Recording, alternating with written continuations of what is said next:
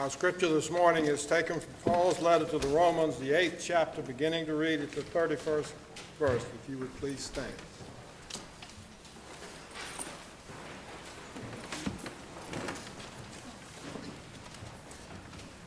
Hear the word of the Lord. What then shall we say in response to this? If God is for us, who can be against us? He who did not spare his own son, but gave him up for us all, how will he not also, along with him, graciously give us all things? Who will bring any charge against those whom God has chosen? It is God who justifies. Who is he that condemns? Christ Jesus, who died more than that, who was raised in his in life, is, is at the right hand of God, and is also interceding for us. Who shall separate us from the love of Christ? Shall trouble or hardship or persecution or famine or nakedness or danger or sword? As it is written, For your sake we face death all day long.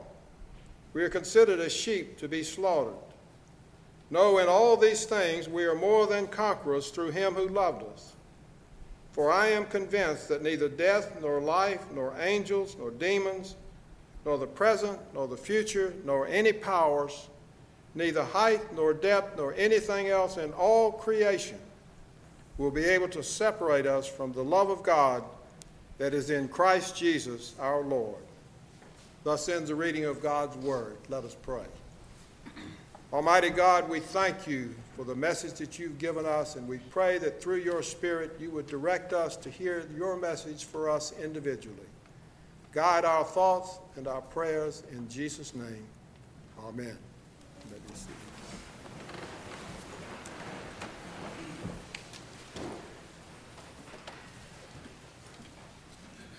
Several years ago, we were fortunate to be able to make a trip to the British Isles. Part of that trip was a ferry ride across the Irish Sea. This was a huge ship, several stories tall. It carried big trucks and cars and people and bicycles and motorcycles and whatever you wanted to think of, they had on board that ship. The ferry had restaurants. It even had rooms because it was going to be a fairly long trip. Once we made our way upstairs to the sixth deck of that ship, there were restaurants and we were getting something to eat, but we found ourselves being swayed back and forth so much that we had to hold on in order to be able to stand straight. You look outside and the water appeared calm. There were no storms. There were no strong winds. But we were being tossed back and forth, back and forth. You know, life is like that for many people. The events of 9 11 and other such events, you feel it in relation to your job sometimes, or stock market when it goes on one of its rampages. Many times you may feel it when health concerns arise in life for family members or yourself. Or perhaps like those people in California that are experiencing the earthquake after earthquake now. All you can do is seemingly hold on tightly and ride it out. But as the late Paul Harvey used to say, there is another side to the story of us riding that ferry.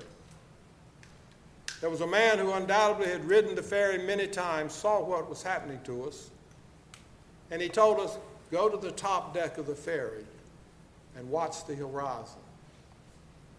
So we did what he said, and sure enough, when we got up there and looked at the horizon, we could stand steady.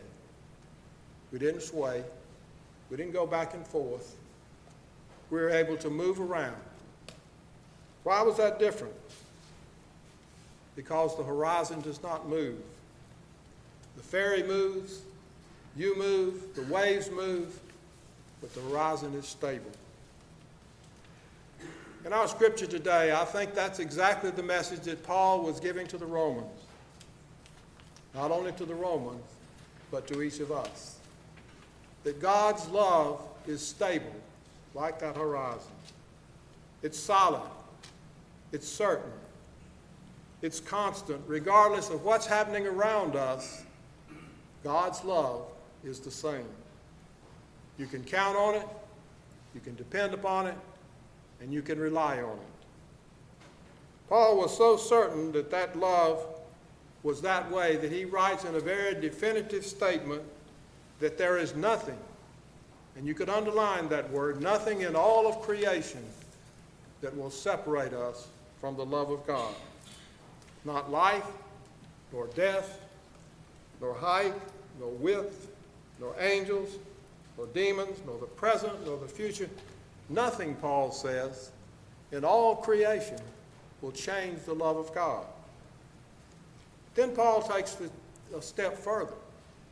He said in that same passage that part of his belief is based on the fact that Christ died for us, that he gave his life on the cross in our behalf, that he's at the right hand of God in the position of power, and while he's there, he's interceding on our behalf. Paul is giving us a very important message to think about. He's saying that we can take every terrifying thing we can think of, everything we could imagine, and not one of them, not a single one of them, can separate us from God's love. Why? Because God's love is solid, it's secure, it's unchangeable, it doesn't rotate with the times and the seasons. Preparing this sermon, I found an interesting paraphrase of the scripture that we read. It's called a cowpoke's version of Romans 8 35 to 39. It's written by a man named August Harris. And this is what he wrote Who shall separate us from the love of Christ?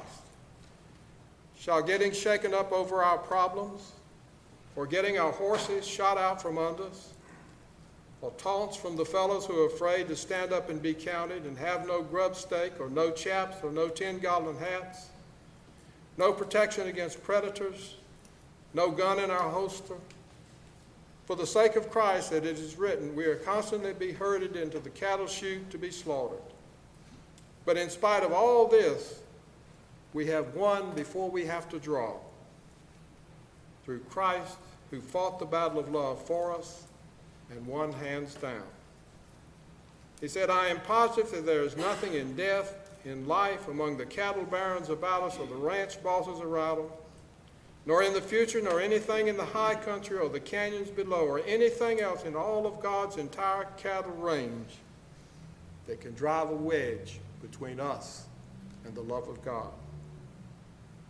As we discovered on the top deck of that ferry, that horizon is stable.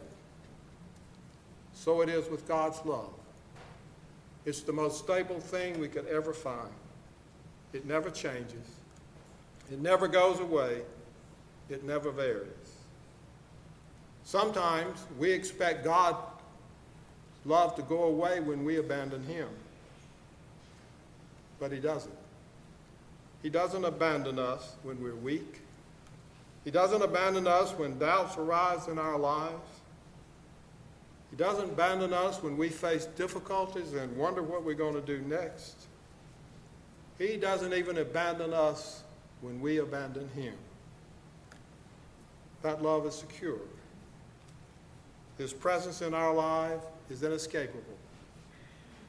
The good news wherever the roads of life take us, whatever direction they take us in, however difficult those roads may be that we walk, God's love surrounds us in an unchangeable way.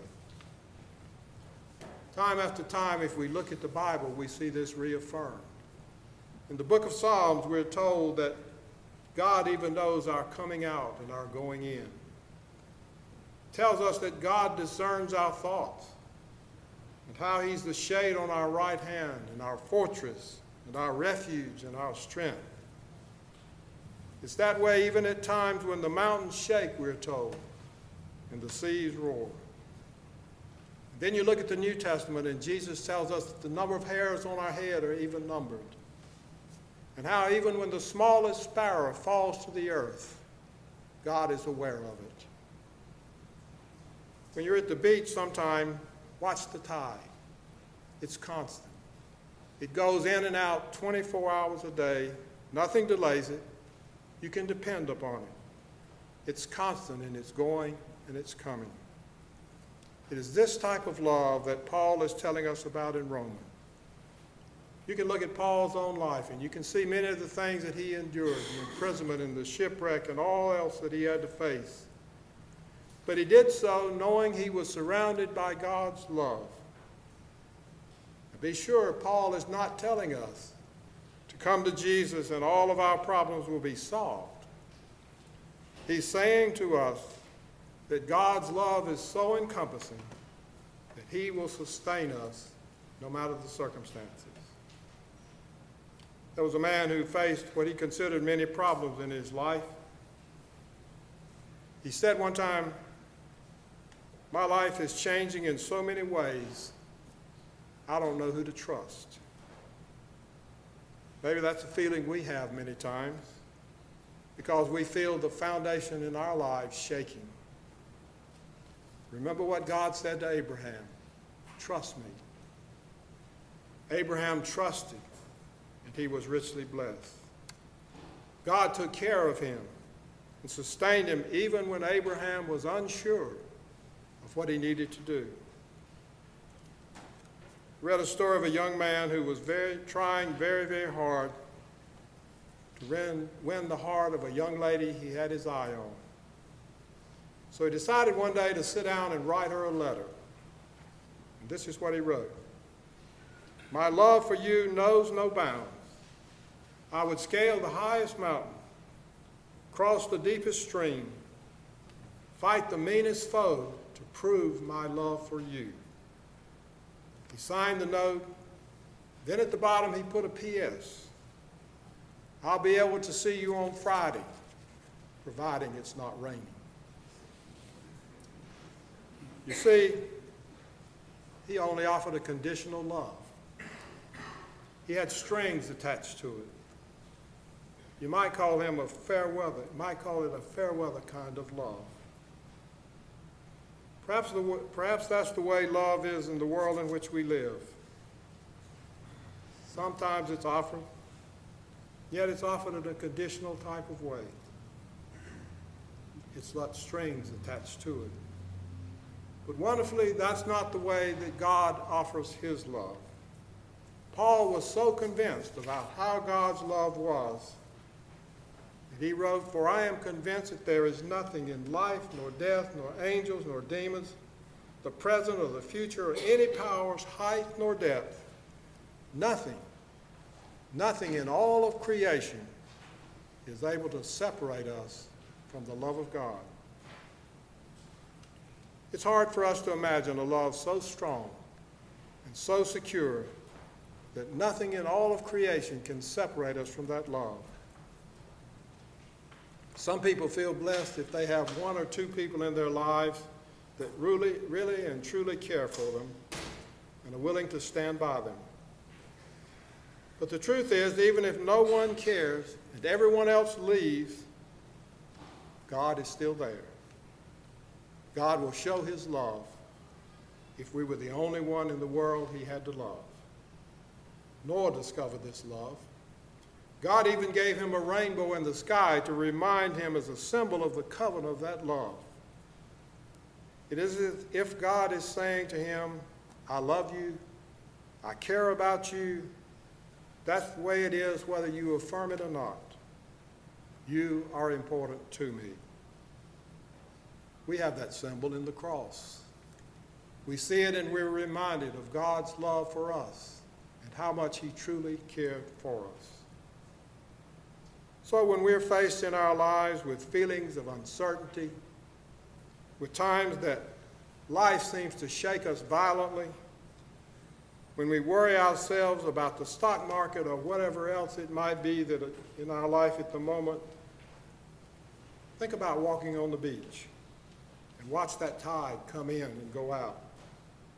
And remember the unshakable love of God the Father. A love that nothing can change or block, it's like the horizon, it's always in place, always steady, always secure. As the cowboy said in his paraphrase, there's nothing, not, there's not anything else in God's entire cattle range that can drive a wedge between us and the love of God. Why? Because God is still God.